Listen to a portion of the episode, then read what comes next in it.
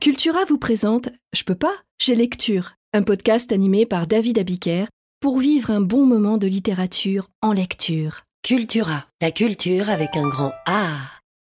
Bonjour, c'est David Abiker, bienvenue dans cette deuxième édition de Je peux pas, j'ai lecture, le podcast où je vous lis des extraits de romans ou d'essais dont une nouveauté, histoire de vous donner envie de découvrir une œuvre ou de passer tout simplement un bon moment à la découverte de grands textes. Aujourd'hui, je vais vous lire le début d'Autant en emporte le vent de Margaret Mitchell. Margaret Mitchell a publié Gone with the Wind en 1936 et elle obtiendra l'année suivante le prix Pulitzer pour ce roman dont on vient d'éditer une nouvelle traduction chez Gellmeister. Ensuite, le J'accuse de Zola. Tout le monde connaît le J'accuse de Zola, vous avez entendu parler du film de Polanski évidemment, mais qui a lu J'accuse alors va pour ce morceau de bravoure publié dans le journal L'Aurore en janvier 1898 par Émile Zola. Enfin une nouveauté, un roman de Colomb Schneck, Nuit d'été à Brooklyn, publié chez Stock en février. Nuit d'été à Brooklyn pourrait être un roman d'amour, mais comme l'histoire se déroule sur fond d'émeutes raciales à Brooklyn en 1991 et qu'il s'agit d'une histoire d'amour entre une jeune journaliste blanche et un professeur d'université noir, ce roman est rattrapé par l'actualité. Autant en emporte le vent, Margaret Mitchell, chapitre 1er, extrait. Scarlett O'Hara n'était pas d'une beauté classique, mais les hommes ne s'en apercevaient guère quant à l'exemple des jumeaux Tarleton. Ils étaient captifs de son charme. Sur son visage se heurtaient avec beaucoup de netteté les traits délicats de sa mère, une aristocrate du littoral, de descendance française, et les traits lourds de son père, un Irlandais au teint fleuri. Elle n'en avait pas moins une figure attirante, avec son menton pointu et ses mâchoires fortes. Ses yeux, légèrement bridés et frangés de cils drus, étaient de couleur vert pâle sans la moindre tache noisette. Ses sourcils, épais et noirs, traçaient une oblique inattendue sur sa peau d'un blanc de magnolia. Cette peau à laquelle les femmes du Sud attachaient tant de prix et qu'elle défendait avec tant de soin à l'aide de capelines, de voiles et de mitaines contre les ardeurs du soleil de Géorgie. En ce radieux après-midi d'avril 1861, Scarlett O'Hara était assise entre Stuart et Brent Tarleton, sous la véranda fraîche et ombreuse de Tara, la plantation de son père, et offrait une image ravissante. Les onze mètres de sa nouvelle robe de mousseline verte à fleurs bouffaient sur les cerceaux de sa crinoline, et leur teinte s'harmonisait parfaitement avec celle des sandales de maroquin vert à talons plats que son père lui avait rapportées depuis peu d'Atlanta. La robe dégageait à ravir la taille la plus fine de trois comtés, et son corsage, très ajusté, moulait une poitrine bien formée pour une jeune fille de seize ans. Malgré la façon pudique dont elle avait étalé ses jupes, malgré l'air réservé que lui donnaient ses cheveux lisses, ramenés en chignon, malgré l'immobilité de ses petites mains blanches croisées sur son giron, Scarlett avait peine à dissimuler sa véritable nature. Dans son visage empreint d'une expression de douceur minutieusement étudiée, ses yeux verts frondeurs, autoritaires, pleins de vie, ne correspondaient en rien à son attitude compassée. Elle devait ses bonnes manières aux réprimandes affectueuses de sa mère et à la discipline plus rigoureuse de sa maman, mais ses yeux étaient bien à elle. De chaque côté d'elle, les jumeaux se prélassaient dans leurs fauteuils et, tout en riant et en bavardant, s'amusaient à regarder le soleil à travers leurs verres remplis de menthe. Ils avaient négligemment croisé leurs longues et lourdes jambes de cavalier botté jusqu'aux genoux. Âgés de dix-neuf ans, hauts de six pieds deux pouces, les membres allongés et les muscles durs, le teint bronzé, les cheveux roux foncés, le regard enjoué et arrogant, vêtus de vestes bleues identiques et de culottes moutardes, ils se ressemblaient autant que deux balles de coton peuvent se ressembler. Dehors, le soleil déclinant envahissait le jardin et illuminait les cornouillers dont les fleurs blanches se détachaient en masse compacte sur un fond vert tendre. Les chevaux des jumeaux étaient attachés dans l'allée. C'étaient des bêtes robustes, à la robe aussi rousse que la chevelure de leur maître. Auprès d'eux se disputaient les chiens maigres et nerveux qui suivaient partout Stuart et Brent un peu à l'écart, ainsi qu'il convenait à un aristocrate, un dalmate moucheté de noir était couché, le museau sur les pattes, et attendait patiemment que les garçons rentrassent dîner chez eux. Entre les chiens, les chevaux et les jumeaux existait une parenté bien plus profonde que celle établie par une fréquentation constante. Jeunes animaux insouciants, pleins de grâce et de fougue, ils débordaient tous de santé. Les garçons étaient vifs et ombrageux comme leur monture, mais doux et dociles quand on savait les prendre. Bien que les trois jeunes gens assis sous la véranda eussent été servis dès leur plus tendre enfance par des esclaves à genoux devant eux, bien qu'ils fussent habitués à la vie facile des planteurs, rien dans leur physionomie n'indiquait la mollesse ou l'indolence. Ils avaient la robustesse et la vivacité des gens de la campagne qui ont passé toute leur existence au grand air et s'embarrassent fort peu des fadaises contenues dans les livres. La vie en Géorgie du Nord, dans le comté de Clayton, était encore fruste, et selon les principes en vigueur à Augusta, à Savannah et à Charleston, elle était même un peu primitive. Les sudistes des régions plus paisibles et plus anciennes considéraient d'un œil ironique les Géorgiens des hautes terres, mais là, en Géorgie du Nord, peu importait qu'on ignorât les raffinements de la culture classique, pourvu qu'on se montrât à la hauteur quand les choses en valaient la peine. Or, faire pousser du coton de bonne qualité, bien monter à cheval, bien tirer au fusil ou au pistolet, bien danser, savoir tenir compagnie aux dames, et boire en homme du monde, en gentleman, c'était surtout cela qui comptait. Sous tous ces rapports, les jumeaux étaient des garçons accomplis, et ils se faisaient également remarquer par leur incapacité notoire à se plonger dans l'étude d'un livre. Leurs parents étaient les personnes les plus riches du comté, c'étaient eux qui possédaient le plus grand nombre de chevaux et d'esclaves, mais les deux jeunes gens étaient moins forts en grammaire que la plupart des paysans pauvres du voisinage. C'était précisément pour cette raison qu'en cet après-midi d'avril, Stuart et Brent paraissaient sous la véranda de Tara. Ils venaient d'être renvoyés de l'université de Géorgie, le quatrième établissement de ce genre qui en deux ans les avait expulsés. Tom et Boyd, leurs frères aînés, étaient partis avec eux, car ils ne voulaient pas rester dans un endroit où l'on traitait si mal les deux jumeaux. Stuart et Brand considéraient leur dernière mésaventure comme une excellente plaisanterie, et Scarlett, qui n'avait pas souvent ouvert un livre depuis qu'elle avait quitté l'année précédente l'Académie féminine de Fayetteville, prenait la chose aussi gaiement qu'eux. J'accuse, paru le 13 janvier 1898 dans le journal L'Aurore. Émile Zola. Monsieur le Président, me permettrez-vous, dans ma gratitude pour le bienveillant accueil que vous m'avez fait un jour, d'avoir le souci de votre juste gloire et de vous dire que votre étoile, si heureuse jusqu'ici, est menacée de la plus honteuse, de la plus ineffaçable des tâches. Vous êtes sorti sain et sauf des basses calomnies.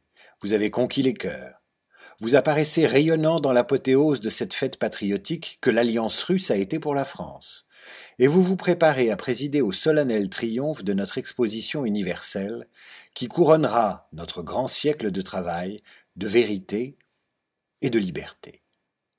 Mais quelle tache de boue sur votre nom, j'allais dire sur votre règne, que cette abominable affaire Dreyfus. Un conseil de guerre vient, par ordre, d'oser acquitter un Esterhazy, soufflet suprême à toute vérité, à toute justice. Et c'est fini. La France a sur la joue cette souillure. L'histoire écrira que c'est sous votre présidence qu'un tel crime social a pu être commis. Puisqu'ils ont osé, j'oserai aussi, moi. La vérité, je la dirai, car j'ai promis de la dire, si la justice, régulièrement saisie, ne la faisait pas, pleine et entière. Mon devoir est de parler, je ne veux pas être complice mes nuits seraient hantées par le spectre de l'innocent qui expie, là-bas, dans la plus affreuse des tortures, un crime qu'il n'a pas commis. Et c'est à vous, monsieur le président, que je la crierai, cette vérité, de toute la force de ma révolte d'honnête homme. Pour votre honneur, je suis convaincu que vous l'ignorez. Et à qui donc dénoncerai-je la tourbe malfaisante des vrais coupables, si ce n'est à vous, le premier magistrat du pays? La vérité d'abord sur le procès et sur la condamnation de Dreyfus. Un homme néfaste a tout mené, a tout fait. C'est le lieutenant-colonel du Paty de Clam, alors simple commandant. Il est l'affaire Dreyfus tout entière. On ne la connaîtra que lorsqu'une enquête loyale aura établi nettement ses actes et ses responsabilités. Il apparaît comme l'esprit le plus fumeux, le plus compliqué, hanté d'intrigues romanesques, se complaisant aux moyens des romans feuilletons, les papiers volés, les lettres anonymes, les rendez-vous dans les endroits déserts, les femmes mystérieuses qui colportent, de nuit, des preuves accablantes. C'est lui qui imagina de dicter le bordereau à Dreyfus. C'est lui qui rêva de l'étudier dans une pièce entièrement revêtue de glace, C'est lui que le commandant Forzinetti nous représente, armé d'une lanterne sourde, voulant se faire introduire près de l'accusé endormi, pour projeter sur son visage un brusque flot de lumière et surprendre ainsi son crime dans les mois du réveil. Et je n'ai pas à tout dire, qu'on cherche, on trouvera. Je déclare simplement que le commandant du paty de Clam, chargé d'instruire l'affaire Dreyfus, comme officier judiciaire, est, dans l'ordre des dates et des responsabilités, le premier coupable de l'effroyable erreur judiciaire qui a été commise. Le bordereau était depuis quelque temps déjà entre les mains du colonel Sander, directeur du bureau des renseignements, mort depuis de paralysie générale. Des fuites avaient lieu, des papiers disparaissaient, comme il en disparaît aujourd'hui encore, et l'auteur du bordereau était recherché, lorsqu'un a priori se fit peu à peu que cet auteur ne pouvait être qu'un officier de l'état-major et un officier d'artillerie, double erreur manifeste qui montre à quel esprit superficiel on avait étudié ce bordereau, car un examen raisonné démontre qu'il ne pouvait s'agir que d'un officier de troupe. On cherchait donc dans la maison, on examinait les écritures, c'était comme une affaire de famille, un traître à surprendre dans les bureaux même, pour l'en expulser. Et sans que je veuille refaire ici une histoire connue en partie, le commandant du paty de Clam entre en scène dès qu'un premier soupçon tombe sur Dreyfus. À partir de ce moment, c'est lui qui a inventé Dreyfus. L'affaire devient son affaire. Il se fait fort de confondre le traître, de l'amener à des aveux complets. Il y a bien le ministre de la guerre, le général Mercier, dont l'intelligence semble médiocre. Il y a bien le chef de l'état-major, le général de Boisdeffre, qui paraît avoir cédé à sa passion cléricale, et le sous-chef de l'état-major, le général Gons, dont la conscience a pu s'accommoder de beaucoup de choses. Mais au fond, il n'y a d'abord que le commandant du paty de Clam, qui les mène tous, qui les hypnotise, car il s'oppose aussi de spiritisme, d'occultisme, il converse avec les esprits. On ne saurait concevoir les expériences auxquelles il a soumis le malheureux Dreyfus, les pièges dans lesquels il a voulu le faire tomber, les enquêtes folles, les imaginations monstrueuses, toute une démence torturante. Ah, cette première affaire, elle est un cauchemar pour qui la connaît dans ses détails vrais. Le commandant du paty de Clam arrête Dreyfus, le met au secret. Il court chez madame Dreyfus, la terrorise, lui dit que si elle parle, son mari est perdu. Pendant ce temps, le malheureux s'arrachait la chair, hurlait son innocence. Et l'instruction a été faite ainsi, comme dans une chronique du XVe siècle, au milieu du mystère, avec une complication d'expédients farouches, tout cela basé sur une seule charge enfantine, ce bordereau imbécile, qui n'était pas seulement une trahison vulgaire, qui était aussi la plus impudente des escroqueries, car les fameux secrets livrés se trouvaient presque tous sans valeur. Si j'insiste, c'est que l'œuf est ici, d'où va sortir plus tard le vrai crime, l'épouvantable déni de justice dont la France est malade. Je voudrais faire toucher du doigt comment l'erreur judiciaire a pu être possible, comment elle est née des machinations du commandant du paty de Clam, comment le général Mercier, les généraux de Boisdeffre et Gons ont pu s'y laisser prendre, engager peu à peu leur responsabilité dans cette erreur, qu'ils ont cru devoir plus tard imposer comme la vérité sainte, une vérité qui ne se discute même pas. Au début, il n'y a donc de leur part que de l'incurie et de l'inintelligence, tout au plus les santons cédé aux passions religieuses du milieu et aux préjugés de l'esprit de corps. Ils ont laissé faire la sottise. Mais voici Dreyfus devant le conseil de guerre. Le huis clos le plus absolu est exigé. Un traître aurait ouvert la frontière à l'ennemi pour conduire l'empereur allemand jusqu'à Notre-Dame, qu'on ne prendrait pas des mesures de silence et de mystère plus étroites. La nation est frappée de stupeur, on chuchote des faits terribles, de ces trahisons monstrueuses qui indignent l'histoire, et naturellement la nation s'incline. Il n'y a pas de châtiment assez sévère, elle applaudira à la dégradation publique, elle voudra que le coupable reste sur son rocher d'infamie, dévoré par le remords. Est-ce donc vrai? Les choses indicibles, les choses dangereuses, capables de mettre l'Europe en flammes, qu'on a dû enterrer soigneusement derrière ce huis clos? Non il n'y a eu derrière que les imaginations romanesques et démentes du commandant du paty de Clam. Tout cela n'a été fait que pour cacher le plus saugrenu des romans feuilletons. Et il suffit pour s'en assurer d'étudier attentivement l'acte d'accusation lu devant le Conseil de guerre. Ah. Le néant de cet acte d'accusation. Qu'un homme ait pu être condamné sur cet acte, c'est un prodige d'iniquité.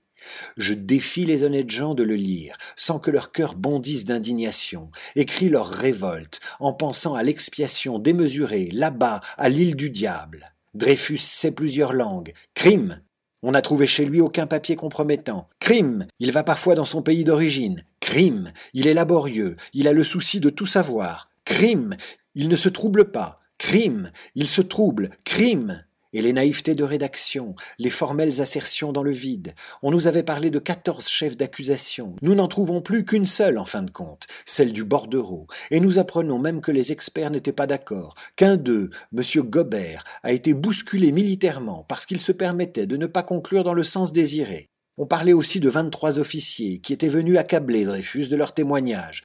Nous ignorons encore leurs interrogatoires. Mais il est certain que tous ne l'avaient pas chargé, et il est à remarquer, en outre, que tous appartenaient au bureau de la guerre. C'est un procès de famille. On est là, entre soi, et il faut s'en souvenir. L'état-major a voulu le procès, l'a jugé, et il vient de le juger une seconde fois. Donc il ne restait que le bordereau sur lequel les experts ne s'étaient pas entendus.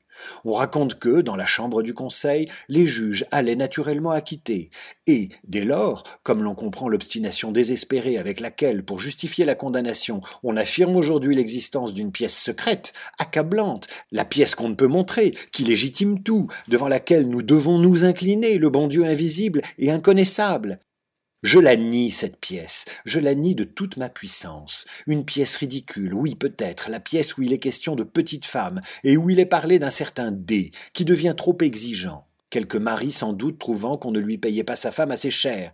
Mais une pièce intéressant la défense nationale, qu'on ne saurait produire sans que la guerre fût déclarée demain, non, non, c'est un mensonge, et cela est d'autant plus odieux et cynique qu'ils mentent impunément sans qu'on puisse les en convaincre.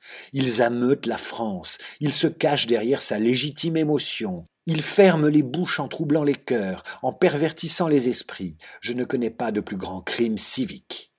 Voilà donc, Monsieur le Président, les faits qui expliquent comment une erreur judiciaire a pu être commise et les preuves morales, la situation de fortune de Dreyfus, l'absence de motifs, son continuel cri d'innocence achèvent de le montrer comme une victime des extraordinaires imaginations du commandant du paty de Clam, du milieu clérical où il se trouvait, de la chasse aux sales juifs qui déshonore notre époque. Et nous arrivons à l'affaire Esterhazy. Trois ans se sont passés. Beaucoup de consciences restent troublées profondément, s'inquiètent, cherchent, finissent par se convaincre de l'innocence de Dreyfus. Je ne ferai pas l'historique des doutes, puis de la conviction de M. Scherer-Kestner, mais pendant qu'il fouillait de son côté, il se passait des faits graves à l'état-major même. Le colonel Sander était mort, et le lieutenant-colonel Picard lui avait succédé comme chef du bureau des renseignements. Et c'est à ce titre, dans l'exercice de ses fonctions, que ce dernier eut un jour entre les mains une lettre télégramme adressée au commandant Esterhazy par un agent d'une puissance étrangère. Son devoir strict était d'ouvrir une enquête. La certitude est qu'il n'a jamais agi en dehors de la volonté de ses supérieurs. Il soumit donc ses soupçons à ses supérieurs hiérarchiques, le général Gons, puis le général de Boisdeffre, puis le général Billot, qui avait succédé au général Mercier comme ministre de la guerre. Le fameux dossier Picard, dont il a été tant parlé, n'a jamais été que le dossier Billot. J'entends le dossier fait par un subordonné pour son ministre, le dossier qui doit exister encore au ministère de la Guerre. Les recherches durèrent de mai à septembre 1896, et ce qu'il faut affirmer bien haut, c'est que le général Gons était convaincu de la culpabilité d'Esterhazy, et ce qu'il faut affirmer bien haut, c'est que le général Gons était convaincu de la culpabilité d'Esterhazy c'est que le général de Boisdeffre et le général Billot ne mettaient pas en doute que le bordereau ne fût écrit de l'écriture d'Esterhazy.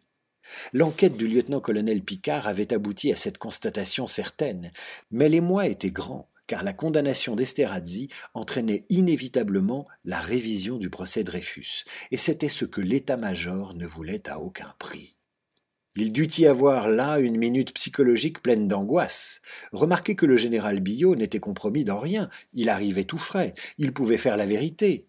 Il n'osa pas, dans la terreur sans doute de l'opinion publique, certainement aussi dans la crainte de livrer tout l'état-major, le général de Boisdeffre, le général Gons, sans compter les sous-ordres. Puis ce ne fut là qu'une minute de combat entre sa conscience et ce qu'il croyait être l'intérêt militaire. Quand cette minute fut passée, il était déjà trop tard, il s'était engagé, il était compromis. Et depuis lors, sa responsabilité n'a fait que grandir. Il a pris à sa charge le crime des autres. Il est aussi coupable que les autres. Il est plus coupable qu'eux, car il a été le maître de faire justice, et il n'a rien fait. Comprenez-vous cela? Voici un an que le général Billot, que les généraux de Boisdeffre et Gons savent que Dreyfus est innocent, et ils ont gardé pour eux cette effroyable chose, et ces gens-là dorment, et ils ont des femmes et des enfants qu'ils aiment. Le colonel Picard avait rempli son devoir d'honnête homme.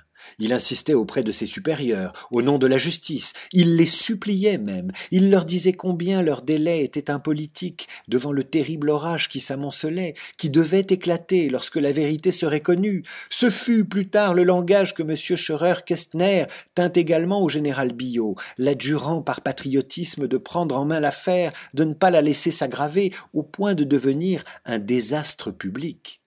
Non, le crime était commis, l'état-major ne pouvait plus avouer son crime, et le lieutenant-colonel Picard fut envoyé en mission. On l'éloigna de plus en plus loin, jusqu'en Tunisie, où l'on voulut même un jour honorer sa bravoure en le chargeant d'une mission qui l'aurait sûrement fait massacrer, dans les parages où le marquis de Morès a trouvé la mort. Il n'était pas en disgrâce. Le général Gon s'entretenait avec lui une correspondance amicale. Seulement, il est des secrets qu'il ne fait pas bon d'avoir surpris. À Paris, la vérité marchait, irrésistible, et l'on sait de quelle façon l'orage attendu éclata. M. Mathieu Dreyfus dénonça le commandant Esterhazy comme le véritable auteur du bordereau, au moment où M. Scheurer-Kestner allait déposer entre les mains du garde des Sceaux une demande en révision du procès. Et c'est ici que le commandant Esterhazy paraît. Des témoignages le montrent d'abord affolé, prêt au suicide ou à la fuite. Puis tout d'un coup, il paye d'audace, il étonne Paris par la violence de son attitude. C'est que du secours lui était venu. Il avait reçu une lettre anonyme l'avertissant des menées de ses ennemis. Une dame mystérieuse s'était même dérangée de nuit pour lui remettre une pièce volée à l'état-major qui devait le sauver et je ne puis m'empêcher de retrouver là le lieutenant-colonel du Paty de Clam, en reconnaissant les ingrédients de son imagination fertile. Son œuvre, la culpabilité de Dreyfus était en péril, et il a voulu sûrement défendre son œuvre, la révision du procès, mais c'était l'écroulement du roman feuilleton si extravagant, si tragique, dont le dénouement abominable a lieu à l'île du diable. C'est ce qu'il ne pouvait permettre. Dès lors, le duel va avoir lieu entre le lieutenant-colonel Picard et le lieutenant-colonel du Paty de Clam, l'un le visage découvert, l'autre masqué. On les retrouvera prochainement tous deux devant la justice civile. Au fond, c'est toujours l'état-major qui se défend, qui ne veut pas avouer son crime, dont l'abomination grandit d'heure en heure. On s'est demandé avec stupeur quels étaient les protecteurs du commandant Esterhazy. C'est d'abord dans l'ombre le lieutenant-colonel du Paty de Clam qui a tout machiné, qui a tout conduit. Sa main se trahit aux moyens saugrenus. Puis c'est le général de Boisdeffre, c'est le général Gons, c'est le général Billot lui-même, qui sont bien obligés de faire acquitter le commandant puisqu'ils ne peuvent laisser reconnaître l'innocence de Dreyfus, sans que les bureaux de la guerre croulent dans le mépris public. Et le beau résultat de cette situation prodigieuse est que l'honnête homme, là-dedans, le lieutenant-colonel Picard, qui seul a fait son devoir, va être la victime, celui qu'on bafouera et qu'on punira. Ô justice, quelle affreuse désespérance serre le cœur. On va jusqu'à dire que c'est lui le faussaire, qu'il a fabriqué la carte télégramme pour perdre Esterhazy. Mais grand Dieu, pourquoi Dans quel but Donner un motif? Est-ce que celui-là aussi est payé par les Juifs? Le joli de l'histoire est qu'il était justement antisémite. Oui, nous assistons à ce spectacle infâme des hommes perdus de dettes et de crimes dont on proclame l'innocence tandis qu'on frappe l'honneur même, un homme à la vie sans tache. Quand une société en est là, elle tombe en décomposition. Voilà donc, monsieur le président, l'affaire Esterhazy, un coupable qu'il s'agissait d'innocenter. Depuis bientôt deux mois, nous pouvons suivre heure par heure la belle besogne. J'abrège, car ce n'est ici, en gros, que le résumé de l'histoire dont les brûlantes pages seront un jour écrites tout au long. Et nous avons donc vu le général de Pellieu, puis le commandant Ravary conduire une enquête scélérate, d'où les coquins sortent transfigurés et les honnêtes gens salis. Puis on a convoqué le Conseil de guerre. Comment a-t-on pu espérer qu'un Conseil de guerre déferait ce qu'un Conseil de guerre avait fait? Je ne parle même pas du choix toujours possible des juges. L'idée supérieure de discipline qui est dans le sang de ces soldats ne suffit-elle à infirmer leur pouvoir d'équité? Qui dit discipline dit obéissance. Lorsque le ministre de la guerre, le grand chef, a établi publiquement aux acclamations de la représentation nationale l'autorité de la chose jugée, vous voulez qu'un conseil de guerre lui donne un formel démenti. Hiérarchiquement, cela est impossible. Le général Billot a suggestionné les juges par sa déclaration, et ils ont jugé comme ils doivent aller au feu, sans raisonner. L'opinion préconçue qu'ils ont apportée sur leur siège est évidemment celle-ci. Dreyfus a été condamné pour crime de trahison par un conseil de guerre. Il est donc coupable, et nous, conseil de guerre, nous ne pouvons le déclarer innocent. Or, nous savons que reconnaître la culpabilité d'Esterhazy, ce serait proclamer l'innocence de Dreyfus. Rien ne pouvait les faire sortir de là. Ils ont rendu une sentence inique, qui à jamais pèsera sur nos conseils de guerre, qui entachera désormais de suspicion tous leurs arrêts. Le premier conseil de guerre a pu être inintelligent, le second est forcément criminel. Son excuse, je le répète, est que le chef suprême avait parlé, déclarant la chose jugée inattaquable, sainte et supérieure aux hommes, de sorte que des inférieurs ne pouvaient dire le contraire. On nous parle de l'honneur de l'armée, on veut que nous l'aimions, la respections. Ah, certes, oui, l'armée qui se lèverait à la première menace, qui défendrait la terre française, elle est tout le peuple, et nous n'avons pour elle que tendresse et respect. Mais il ne s'agit pas d'elle, dont nous voulons justement la dignité, dans notre besoin de justice. Il s'agit du sabre, le maître qu'on nous donnera demain peut-être, et baiser dévotement la poignée du sabre, le Dieu. Non. Je l'ai démontré d'autre part. L'affaire Dreyfus était l'affaire des bureaux de la guerre. Un officier de l'état-major, dénoncé par ses camarades de l'état-major, condamné sous la pression des chefs de l'état-major. Encore une fois, il ne peut revenir innocent, sans que tout l'état-major soit coupable. Aussi les bureaux, par tous les moyens imaginables, par des campagnes de presse, par des communications, par des influences n'ont-ils couvert Esterhazy que pour perdre une seconde fois Dreyfus. Quel coup de balai le gouvernement républicain devrait donner dans cette jésuitière, ainsi que les appelle le général Billot lui-même? Où est-il le ministère vraiment fort et d'un patriotisme sage qui osera tout y refondre et tout y renouveler? Que de gens je connais qui, devant une guerre possible, tremblent d'angoisse en sachant dans quelle main est la défense nationale, et quel nid de basses intrigues, de commérages et de dilapidation est devenu cet asile sacré où se décide le sort de la patrie.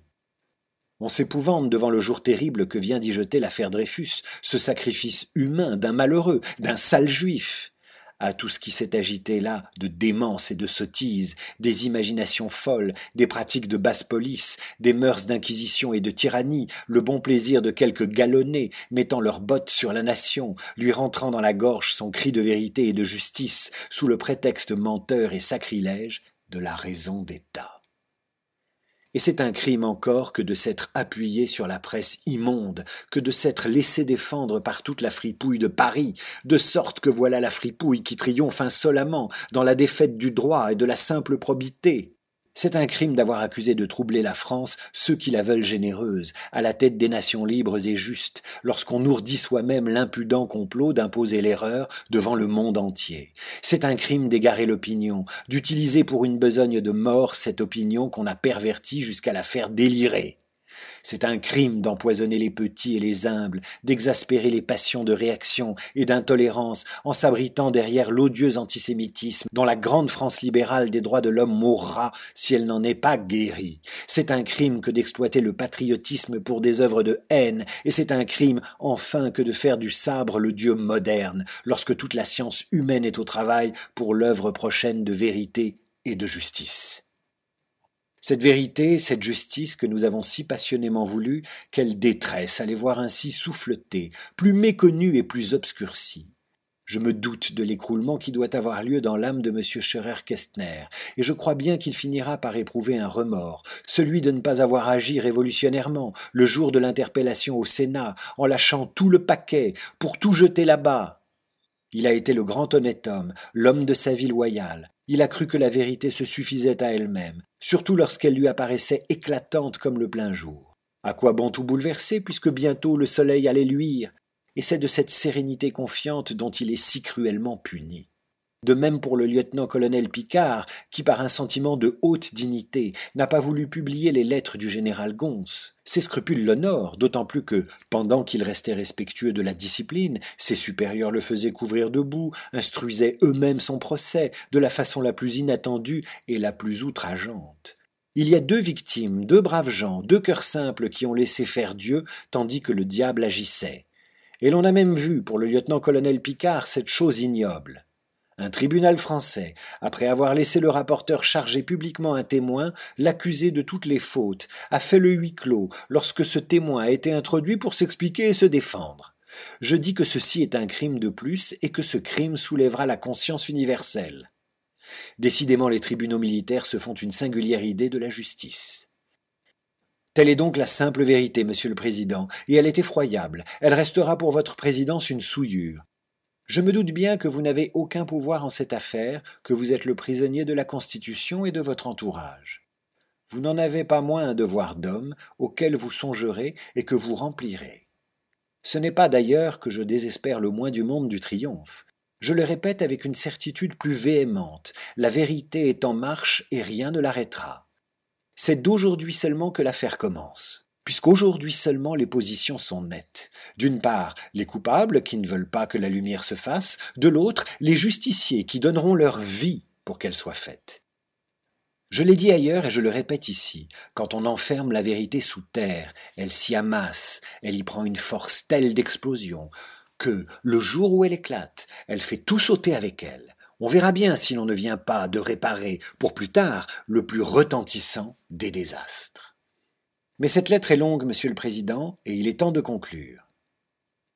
J'accuse le lieutenant-colonel du paty de Clam d'avoir été l'ouvrier diabolique de l'erreur judiciaire, en inconscient, je veux le croire, et d'avoir ensuite défendu son œuvre néfaste depuis trois ans, par les machinations les plus saugrenues et les plus coupables. J'accuse le général Mercier de s'être rendu complice, tout au moins par faiblesse d'esprit, d'une des plus grandes iniquités du siècle. J'accuse le général Billot d'avoir eu entre les mains les preuves certaines de l'innocence de Dreyfus et de les avoir étouffées, de s'être rendu coupable de ce crime de lèse-humanité et de lèse-justice, dans un but politique et pour sauver l'état-major compromis. J'accuse le général de Boisdeffre et le général Gons de s'être rendus complices du même crime, l'un sans doute par passion cléricale, l'autre peut-être par cet esprit de corps qui fait des bureaux de la guerre l'arche sainte inattaquable. J'accuse le général de Pellieu et le commandant Ravary d'avoir fait une enquête scélérate. J'entends par là une enquête de la plus monstrueuse partialité, dont nous avons dans le rapport du second un impérissable monument de naïve audace. J'accuse les trois experts en écriture, les sieurs Bellhomme, Varinard et Coire, d'avoir fait des rapports mensongers et frauduleux à moins qu'un examen médical ne les déclare atteints d'une maladie de la vue et du jugement. J'accuse les bureaux de la guerre d'avoir mené dans la presse, particulièrement dans l'éclair et dans l'écho de Paris, une campagne abominable pour égarer l'opinion et couvrir leurs fautes. J'accuse enfin le premier conseil de guerre d'avoir violé le droit en condamnant un accusé sur une pièce restée secrète, et j'accuse le second conseil de guerre d'avoir couvert cette illégalité par ordre en commettant à son tour le crime juridique d'acquitter sciemment un coupable. En portant ces accusations, je n'ignore pas que je me mets sous le coup des articles 30 et 31 de la loi sur la presse du 29 juillet 1881, qui punit les délits de diffamation et c'est volontairement que je m'expose. Quant aux gens que j'accuse, je ne les connais pas.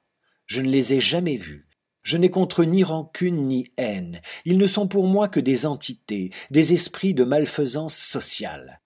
Et l'acte que j'accomplis ici n'est qu'un moyen révolutionnaire pour hâter l'explosion de la vérité et de la justice.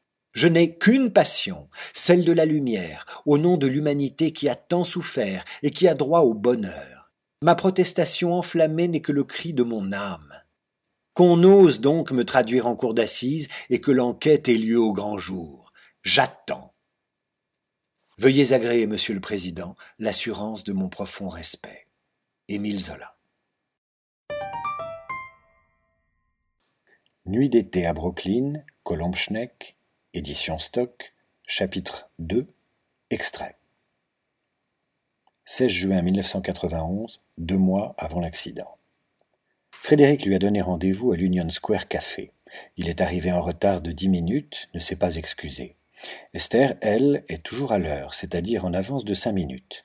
Il a commandé des tuna melts, du thon en miettes sur un muffin toasté agrémenté d'une tranche de cheddar fondu et deux jus d'orange. Elle trouve le choix de Frédéric, cette combinaison thon plus cheddar fondu, bizarre. Lui est face à cette jeune femme dont il doit deviner les questions.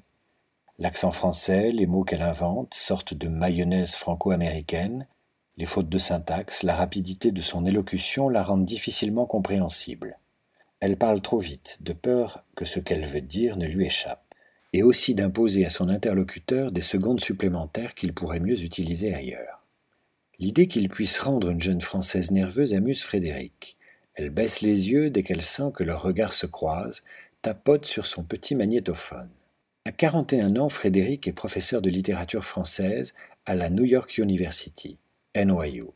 Il a déjà eu le droit à un portrait dans le New Yorker, titré Gustav's Friend, avec une photographie en noir et blanc par Richard Avedon, qui avait été davantage commenté que l'article lui-même, car il était rare que le journal cède à sa tradition de ne publier que des dessins.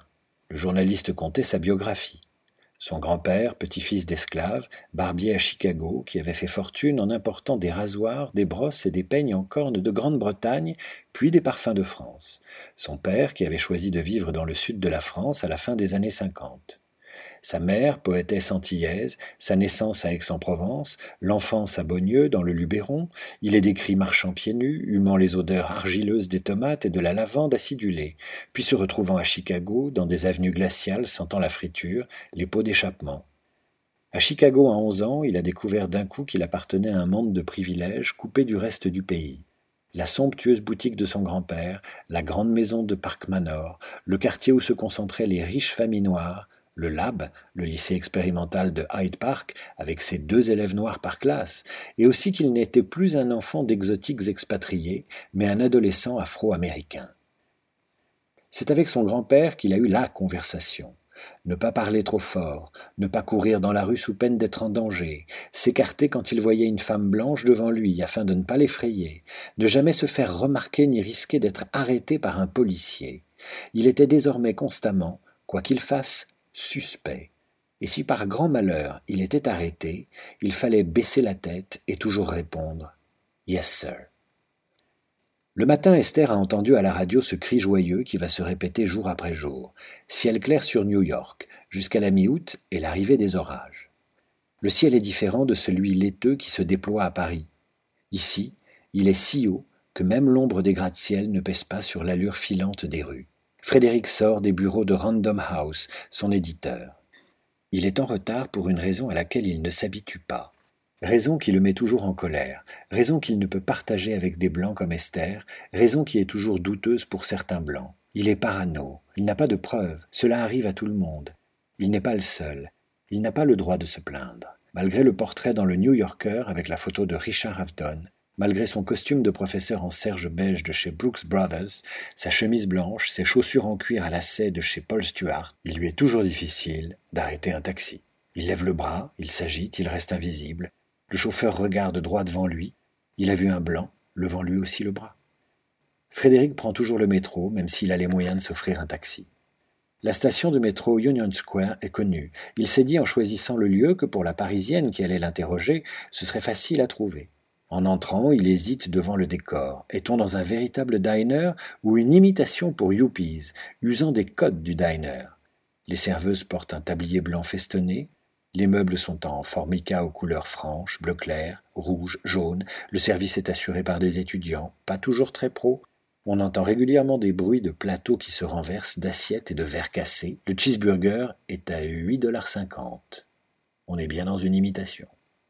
Esther a faim mais n'a pas osé prendre un plat. Elle est encore à l'âge où l'on s'inquiète de ce que les inconnus peuvent penser de vous. Commander un plat alors que l'on a rendez-vous pour une interview, cela ne se fait pas. Frédéric Armitage va certainement penser qu'elle abuse de la situation, qu'elle imagine, puisqu'elle est française, qu'il va l'inviter, et elle a remarqué les prix.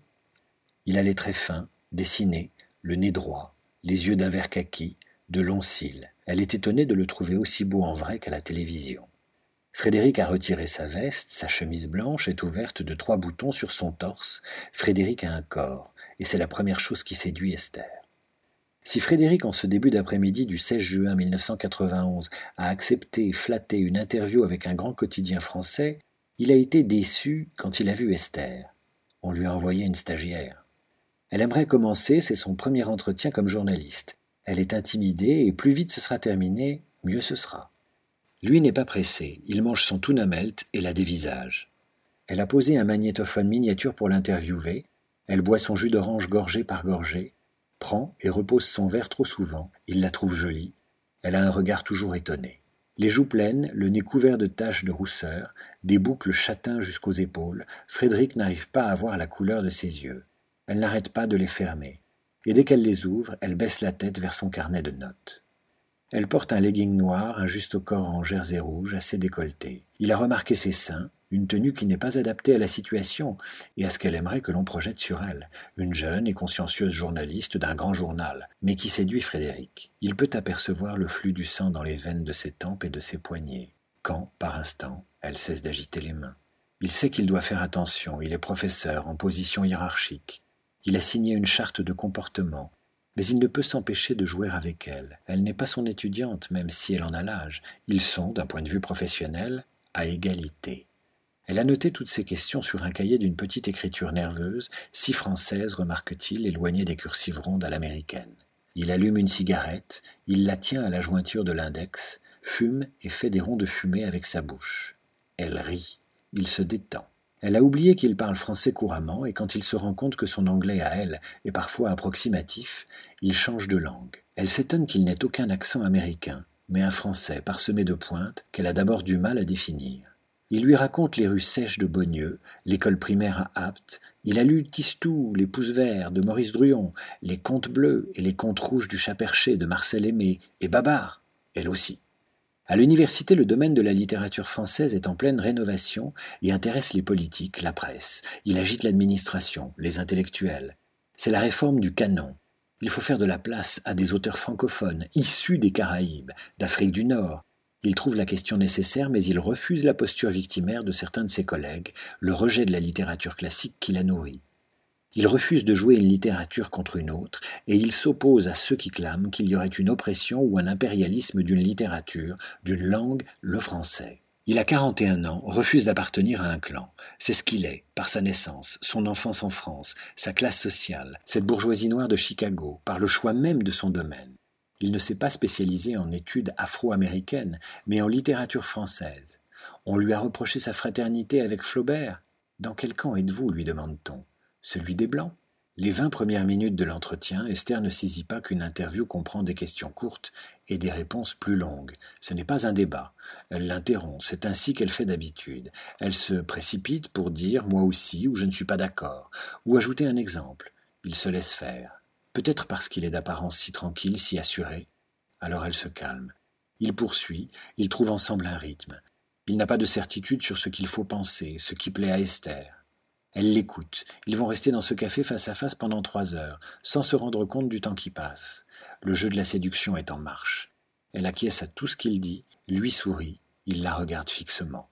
Esther l'interroge sur le dernier scandale en date, l'affaire Pierre Capretz, du nom d'un professeur de français de Yale. Pierre Capretz est un professeur d'origine française qui a conçu une série de petits films pour l'apprentissage du français qui ont un grand succès dans les campus américains. Il porte en permanence sous son blazer un t-shirt de Yale et de Mireille, une étudiante française. Elle ne porte pas de soutien-gorge sous son haut blanc décolleté dans le dos. Dans un des épisodes, Mireille est assise sur un banc dans un jardin. Un Français la drague de manière insistante, il s'appelle Jean-Pierre. Mireille ne se laisse pas faire, se lève et quitte le jardin. Trois étudiantes de Yale ont déposé une plainte officielle auprès des instances universitaires. Les clips de French in Action sont si sexistes qu'ils les empêchent d'apprendre correctement le français, explique-t-elle. Elles ont demandé que Pierre Capretz supprime cette séquence. Il a refusé. Pour apprendre le français, vous devez utiliser une langue réelle, dans des situations réelles qui pourraient vous arriver en France. Ce genre de scène de drague ne choquerait personne en France. Esther s'est procuré des cassettes vidéo des épisodes pour comprendre où est le scandale. Puis elle s'est demandé si elle n'est pas victime, sans le savoir, d'une vision patriarcale des relations entre les hommes et les femmes. Elle n'a pas été choquée par la drague lourde de Jean-Pierre. Elle sait ce qu'elle aurait fait. Comme Mireille, elle l'aurait envoyé chier. Elle a lu le texte d'une féministe américaine qui assimile la pénétration à une soumission. Esther n'est pas d'accord, mais cela l'intéresse. Comment peut-on penser cela? Qu'est-ce que cela signifie? Quand, à la fin de l'interview à l'Union Square Café, Frédéric lui a pris la main et l'a gardée beaucoup trop longtemps dans la sienne, puis s'est penchée pour l'embrasser sur la joue, elle n'a rien dit. Pire, elle aurait aimé que cela dure encore, leur peau ensemble, puis elle a imaginé davantage. Serait-elle pourrie de l'intérieur? Esther et Frédéric en sont au début, un jeu sans conséquence, chacun pensant pouvoir maîtriser ce qui va se passer. Frédéric est marié. Esther doit retourner dans dix semaines en France. Ils croient l'un et l'autre qu'ils peuvent choisir. Que si l'inconscient peut jouer, Frédéric est en analyse, ce n'est qu'à la marge, pense Esther, persuadée qu'elle a beaucoup de chance, espérant même avoir un grand destin. Une vaste blague pour Frédéric. Je peux pas, j'ai lecture, c'est terminé, j'espère que vous avez apprécié. À bientôt pour une prochaine édition. Ce podcast littéraire de David Abiker vous a été présenté par Cultura. Cultura, la culture avec un grand A.